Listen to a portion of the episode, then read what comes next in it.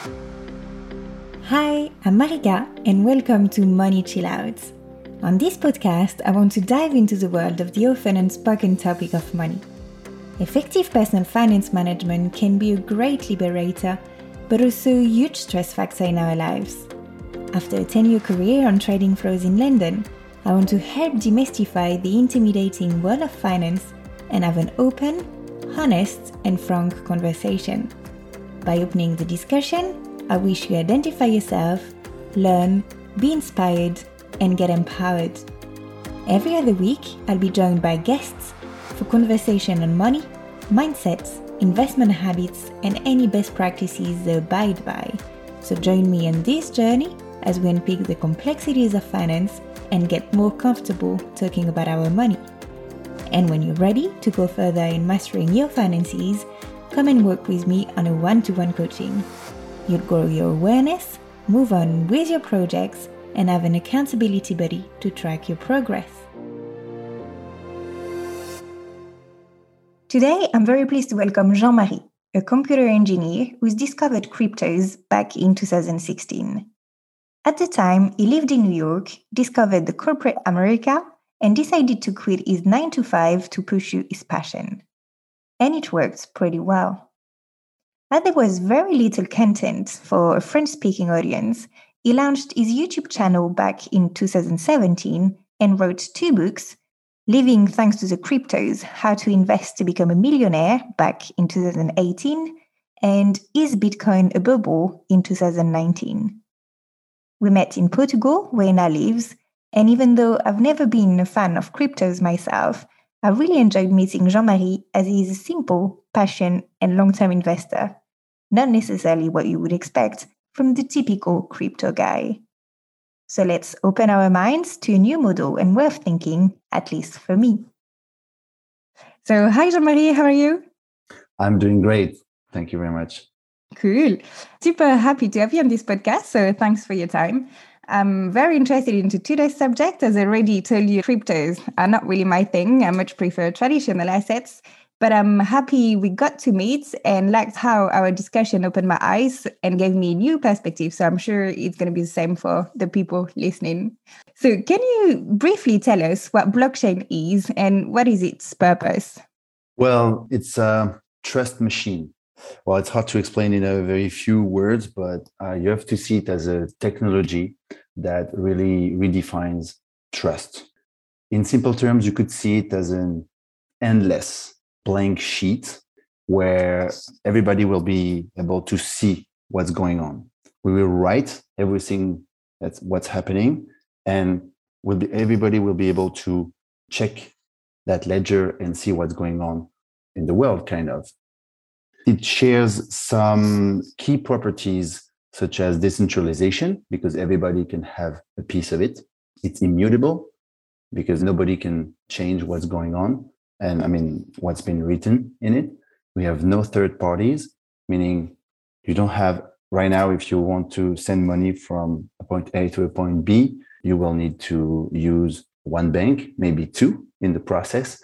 This technology would allow you to uh, remove third parties. So that allows censorship resistance. And obviously, it's borderless. And a topic that's not being brought up a lot but that I feel is important is that it's apolitical, meaning the blockchain doesn't care. That's what I'm saying. it's just a technology. Yeah. So it's super transparent, it's much more efficient. And there's a lot of different cryptos now. So can you give us a broad overview of two maybe three and what makes them different?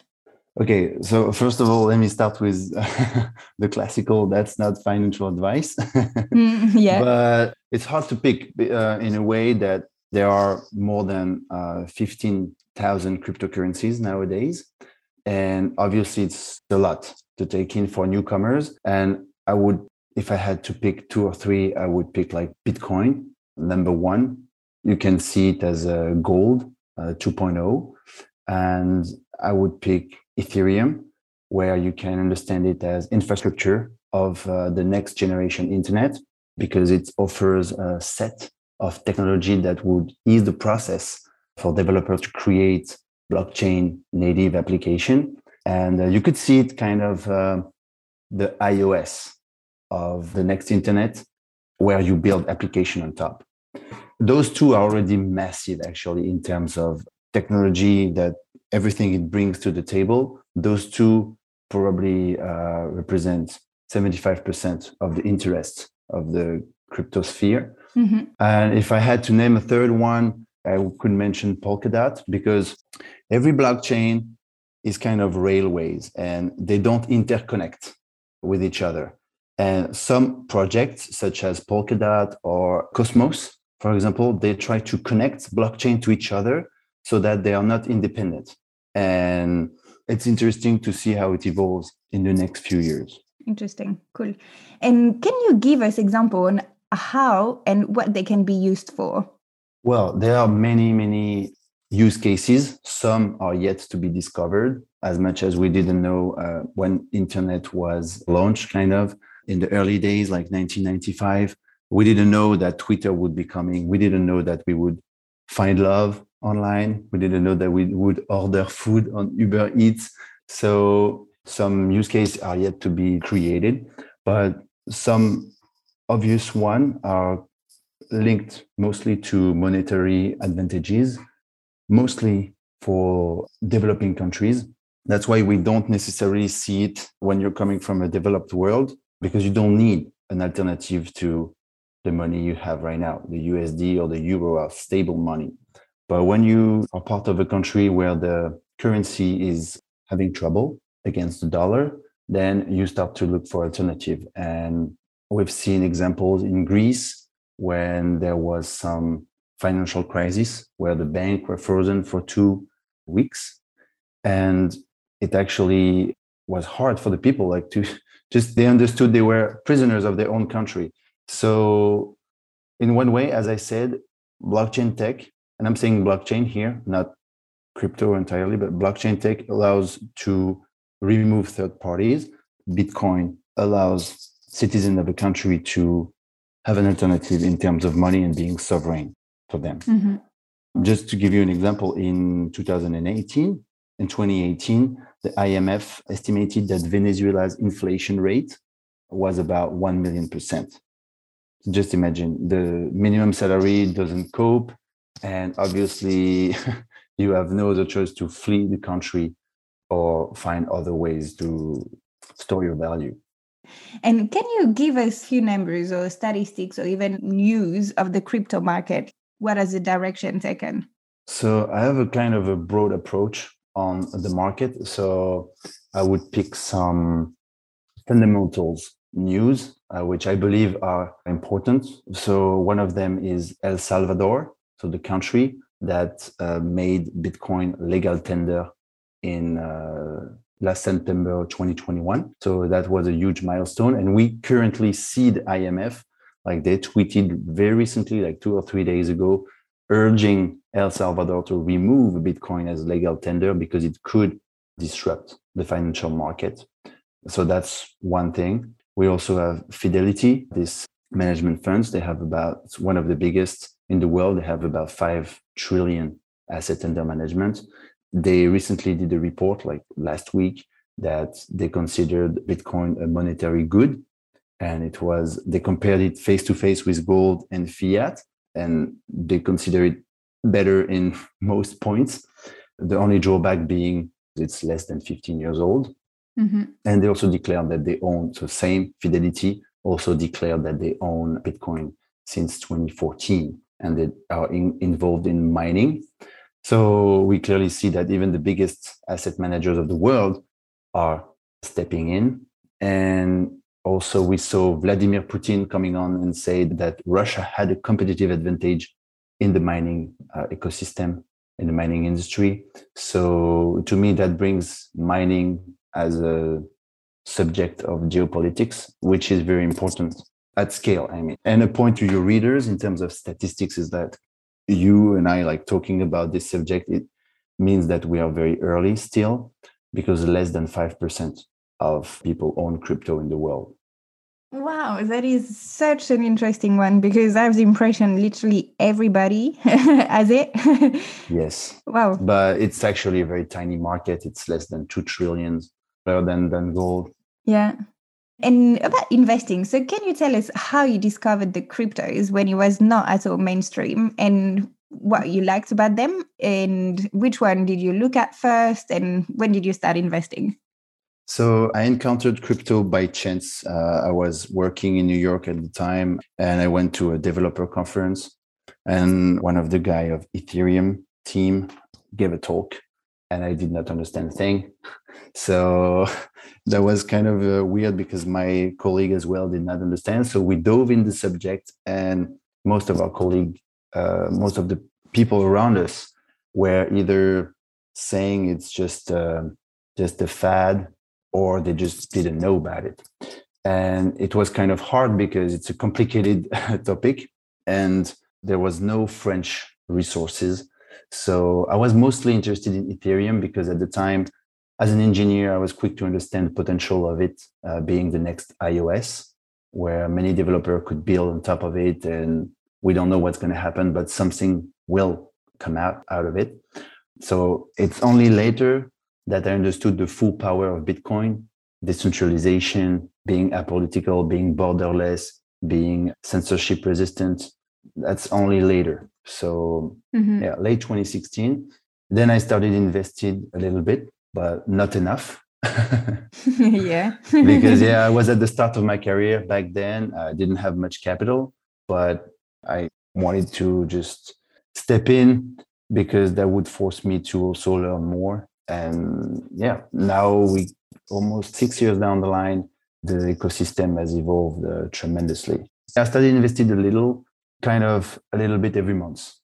Okay, that's good. And what has been your strategy since then? You're a long-term investor, or what's the what's the story? Yeah, that's a very interesting point here because I was reading the um, Snowball Effect. It's a biography on Warren Buffett at the time, so I was very inspired by him. And the strategy he recommends, uh, Warren Buffett, is just buy an asset that you believe in that you want to hold for your life or at least the next five years so the strategy was simple we were in 2016 and i invested well, first of all it was small amount but i invested in with the idea of okay let's see what's happening in 2021 so i really had a long-term view on this and i was focusing on the fundamentals being aware that it was 1995 for the internet or maybe even before. So yeah, I was really focused on the fundamental and aware that yeah, slow and steady wins the game kind of was my approach. okay, cool. Do you know when the first email was sent? Hmm, 1970s or something? Yes, exactly. 1971. So Ethereum per se was created in 2015. So it's even younger than uh, Bitcoin. So just imagine like it's just a, a new technology. It's kind of, we were back in 1970 for the internet and you see how far it has come. You cannot wrap your hand around that gap actually. So it's a leap of faith kind of as well. I like it, like the parallel. and do you have any tips for people who want to be involved now? Is it too late? Do you think no, there's still a lot of potential? short answer no it's not too late i mean not financial advice but as i said earlier only 5% of the people in the world are really holding and actively involved with crypto. So there's still a lot of potential growth. So obviously the way you should invest depends on your profile your age your aggressiveness the assets you already have. So it, it's hard to give advice but my main advice would be be simple. If you're new to the space buy a tiny bit of Bitcoin or a tiny bit of Ethereum, or I would start with one of those two, but any crypto you can find on Coinbase or Kraken, those are very easy to use platforms. And this will force you to follow the news because you have your skin in the game. So you will get interested about it. You will learn about monetary policies. You will understand about economy, sociology, game theory, geopolitics, even philosophy because it's a very philosophical approach actually because if you're saying like one of the motto for some people is banking the unbanked because you have about 2 to 3 billion people not having access to a financial system in deep asia or even africa in now with just a smartphone and an internet connection, they actually can get on a financial system. They can get paid and give services to the whole world online. So that's clearly opening up uh, new barriers and frontiers. So to me, if you want to start investing, be simple and invest a little bit every month, like DCA. I don't know if you've covered that dollar cost averaging, meaning like you define a small piece of your salary, of your income every month that you will put, or you define the, the temporality, but it can be every week, it can be every month. Okay, cool. And because it's a hot topic, do you think people invest because of FOMO or the fear of missing out, or for the product and technologies behind it?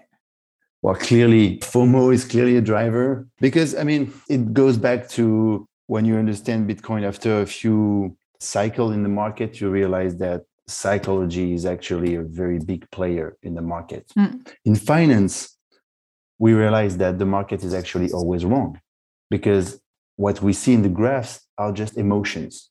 The graphs reflects the sentiment, but not the reality. So the price of an asset doesn't mean its true value. So valuing a price, valuing an asset is not the same as its price. Obviously, FOMO kicks in when every TV channel speaks about Bitcoin, when they hit newspaper covers. Obviously, people get to know they're like, oh my God, it's been such a on a rampage over the last 10 years. I have to get in, but it's actually obviously it's very volatile and then people sometimes get hurt. But yeah, FOMO is a clear driver. And I wish people were less emotional about it because but it's true for everything i agree like behavioral finance and um, as you said controlling your emotions yeah, it's huge huge part so how do you explain the fact that people who've never invested before have started with the cryptos ah okay the statistic shows that they are more likely to want bitcoin than gold clearly there is this quick cash grab that I think is uh, luring them.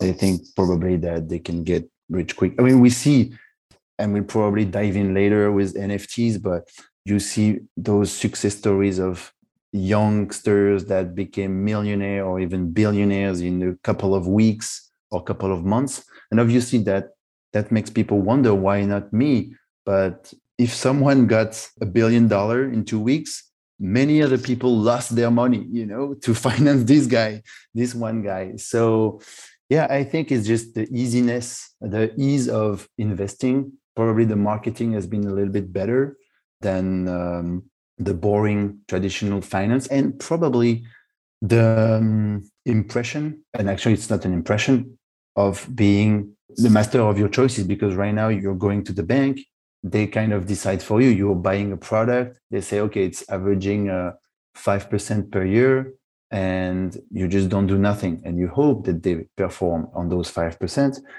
So I think it's a mix between easiness, process of thinking you're mastering your finance, and also the extreme growth success story that they see, you know, in the newspaper. So yeah, we've seen it with Shiba, with Dogecoin obviously when it's hyped by people such as Elon Musk, that makes you wonder, yeah, okay, so that should be the next big thing, right?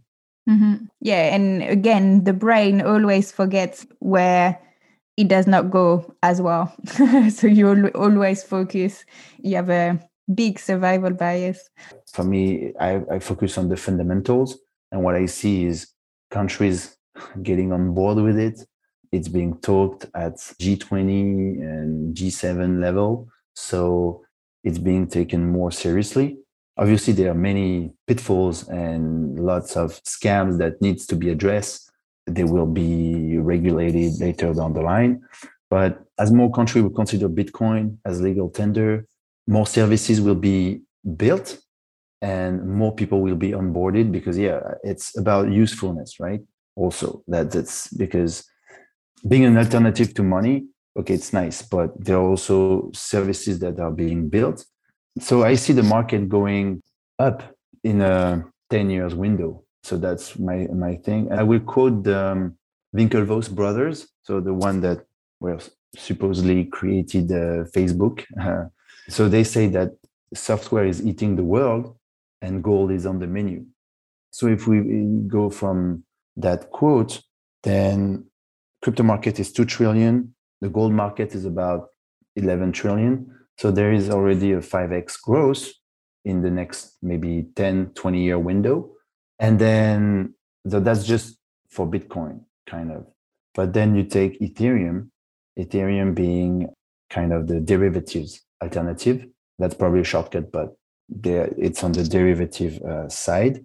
Then the derivative industry right now in the traditional finance is about it's 600 trillion plus. So even if a few percentage of that money comes to Ethereum, it should grow. People focus on the price. I focus on adoption you know and there's a big difference between attention and adoption meaning you, you see adoption in terms of countries adopting bitcoin but the price action is actually not relevant in the 10 year window that's what i'm saying okay yeah so still growth in terms of volume then Cool. And there's a lot of people as well who complain that cryptos are not environmentally friendly. So it used to represent the energy of Greece. Now it consumes more than the country Argentina. What do you have to say, or, where are we going there? So there are many things to say on the topic. That's one thing. The crypto market is consuming a lot of energy. That saddened me a little, but there is hope. I just invite people to have a kinder look on that because of what it brings to the table as well. What I'm saying is that we are early to the space and more technology will be built. I mean, more environmentally friendly solution will be built. For example, Ethereum is getting a big update this year in 2022 where it will reduce its footprint about 99%. Same as Bitcoin. Okay, we see the number because there's difference between okay, we see the kilowatts per hour that's being consumed and we compare it to Argentina's, for example.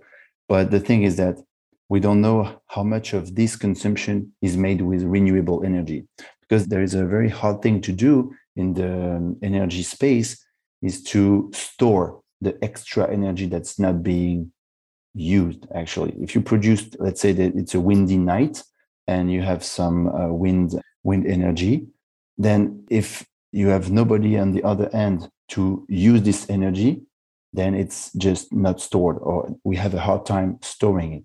So, Bitcoin could be a way to actually secure a financial market with renewable energy. And this is already in place with wind energy, with hydraulic energy, sometimes solar energy, and more recently, uh, volcano energy. That's what they're doing in El Salvador as well, because they have a very volcanic Earth. So yeah, my point is that yeah, let's have a kinder look on that. Obviously, it's a hot topic. Uh, climate change is very important, but we also have to put it in perspective with the whole financial ecosystem right now that also uses a lot of energy, the ATMs that are 24 7, and other things that we do. So I invite people to also think about the benefits of crypto.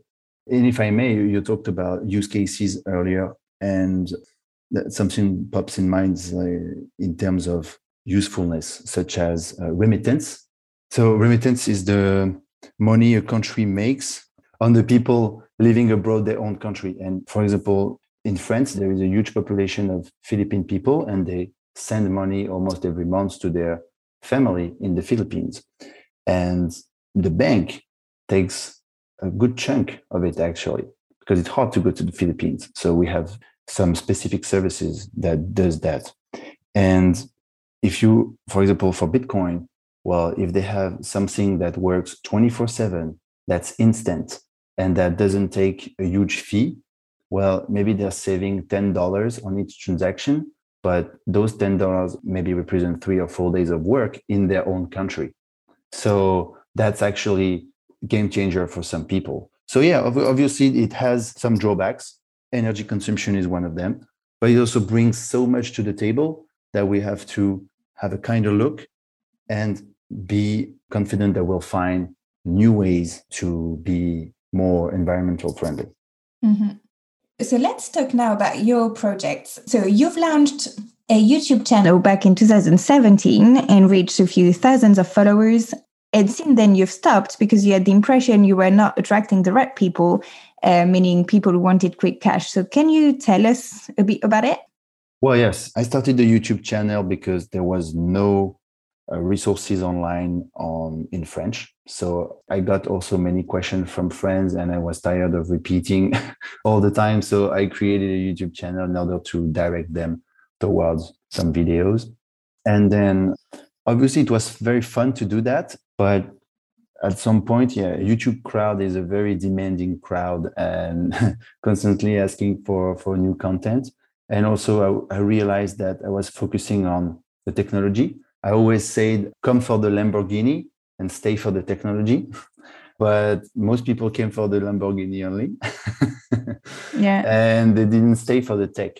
So the problem is the time frame is that they want to invest 50 bucks and two weeks later they realize they're not a millionaire and they're asking why. But the thing is that as I said earlier, slow and steady win the game, but nobody wants to be rich slowly. Mm-hmm. and that links back to the FOMO thing that you you said earlier as well.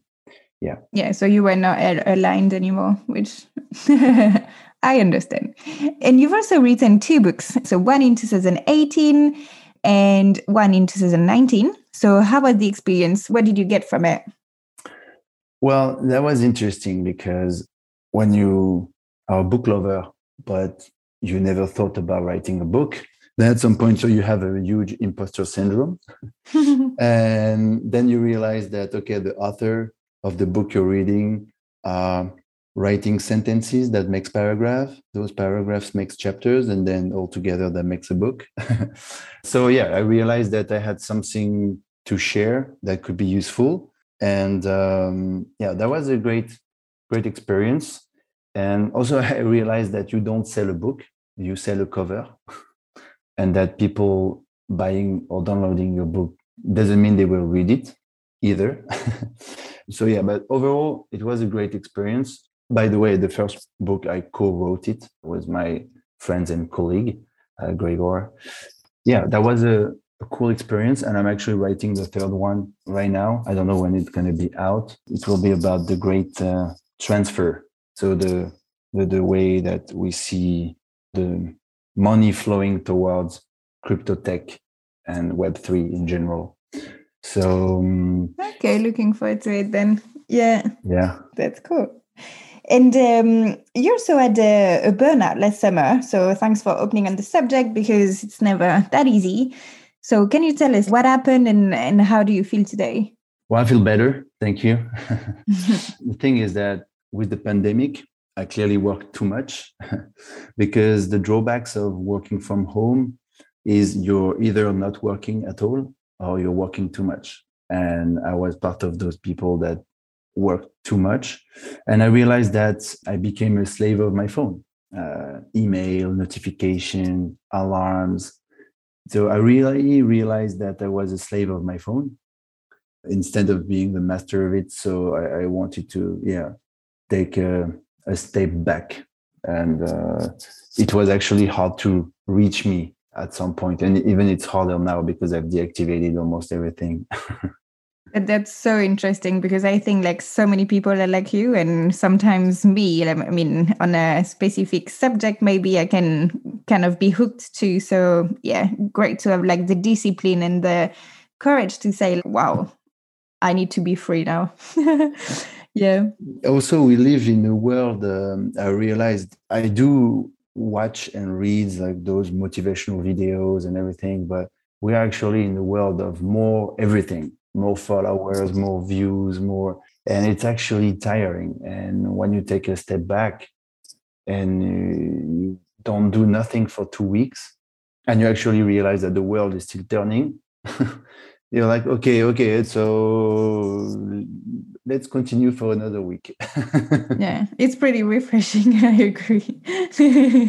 so you're settling in Portugal now, and one thing that you envisage is to do something around mental and financial health. And I love that subject because I'm really sure they're very intertwined. So what's cooking? Yeah, well, so as I said earlier, like many people want to get into trading or investing, but I realized that actually what they need is uh, emotional coaching. Every decision they make should not always be based on emotion, but also I realized that mental health determines your financial success, kind of. And uh, they are actually very much intertwined. And it, since it's not, first of all, the financial subject is not taught in school, and the mental subject is actually not taught in school. So that proves that there is something to do on that subject. And um, yeah, I do believe that mental health is actually undervalued, clearly undervalued, and should be taken care of because, as I said earlier, like we are in a world of more everything, recentering on the person. I'm not saying you should not like nice cars or nice watch, but but it should come from the right place, not just I want to impress someone. That's something I try to refocus on as well. Yeah. I think you're on the right path, surely, because you really should think about everything that you do. How is that impacting my well being, my happiness, and the happiness of people around me? I think that the even money because some people come to invest because they want to obviously improve their lifestyle or have a better financial uh, financials but it also doesn't mean anything you know money will not bring you happiness. Most people think like okay i will be happy when i have x in the bank but actually that doesn't work this way.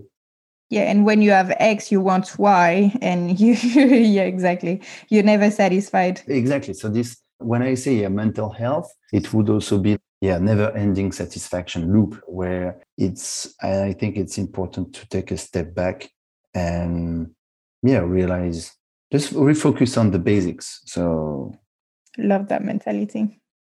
I'm with you. And um, because they use blockchain too have you invested in nfts no i haven't got into that space. It's actually a topic in the topic you know? It's really such blockchain space, crypto investing, it's so wide. You have to focus on some battles, but there is a big but. the NFTs, you know, NFTs is exactly what we were talking about earlier back in the days when we said, okay, you know, blockchain will revolutionize the insurance industry. The, the blockchain will revolutionize uh, the lawyer industry, for example, because everything will be tokenized. It will revolutionize the real estate industry but we didn't have a name, a specific name for it. And now it's named, it's NFT. So that's actually the packaging that the blockchain world needed, you know? So for now we have the whole zoo because we have like uh, NFTs of uh, giraffe, we have everything, but you have to keep in mind that NFTs is not just art related. And uh, a home is an NFT. You as a person are NFT the music you download could be NFT, and it opens up an infinite world of possibilities mm-hmm. that are yet to be created. As I said earlier, we are in 1995 right now for that specific topic. So more services will be brought on. One of the most known is um, OpenSea. We also have Rarible, we have Sorare on the NFT space. So those are proof that there is a demand it's probably will be the gateway to most people to get into crypto in a way because i i'm not saying it's not crypto but it's part of the ecosystem still and if it brings a lot of people to okay to ethereum to what's what's a cryptocurrency then that's great mm-hmm. last question do you have more traditional assets mm, well I, I do believe in having a balanced portfolio. I believe that's the key to last long. So crypto is a risky investment. So I try to also invest in safer assets such as real estate. Okay. It can be a small percentage of your portfolio, but yeah, being all in crypto be careful. Is, uh, is, is yeah. cool. Wow, thank you so much, Jean-Marie, for this discussion. It was super interesting, informative, and I've personally learned a lot. I really like how you give examples so that we can relate and how you bring new perspectives. Clearly, it's a hot topic and we'll be there for some time. So it's good to be aware of what's going on. And I'm sure we'll see each other in Portugal. So in the meantime, take care. Thank you very much for having me, uh, Micah. Pleasure. Bye. Bye. So, at the end of this episode, I hope you're as enthusiastic as I am. You can find the notes and the key takeaways on my website at maricafino.com. And if you like this podcast, please subscribe and spread the word. Thank you.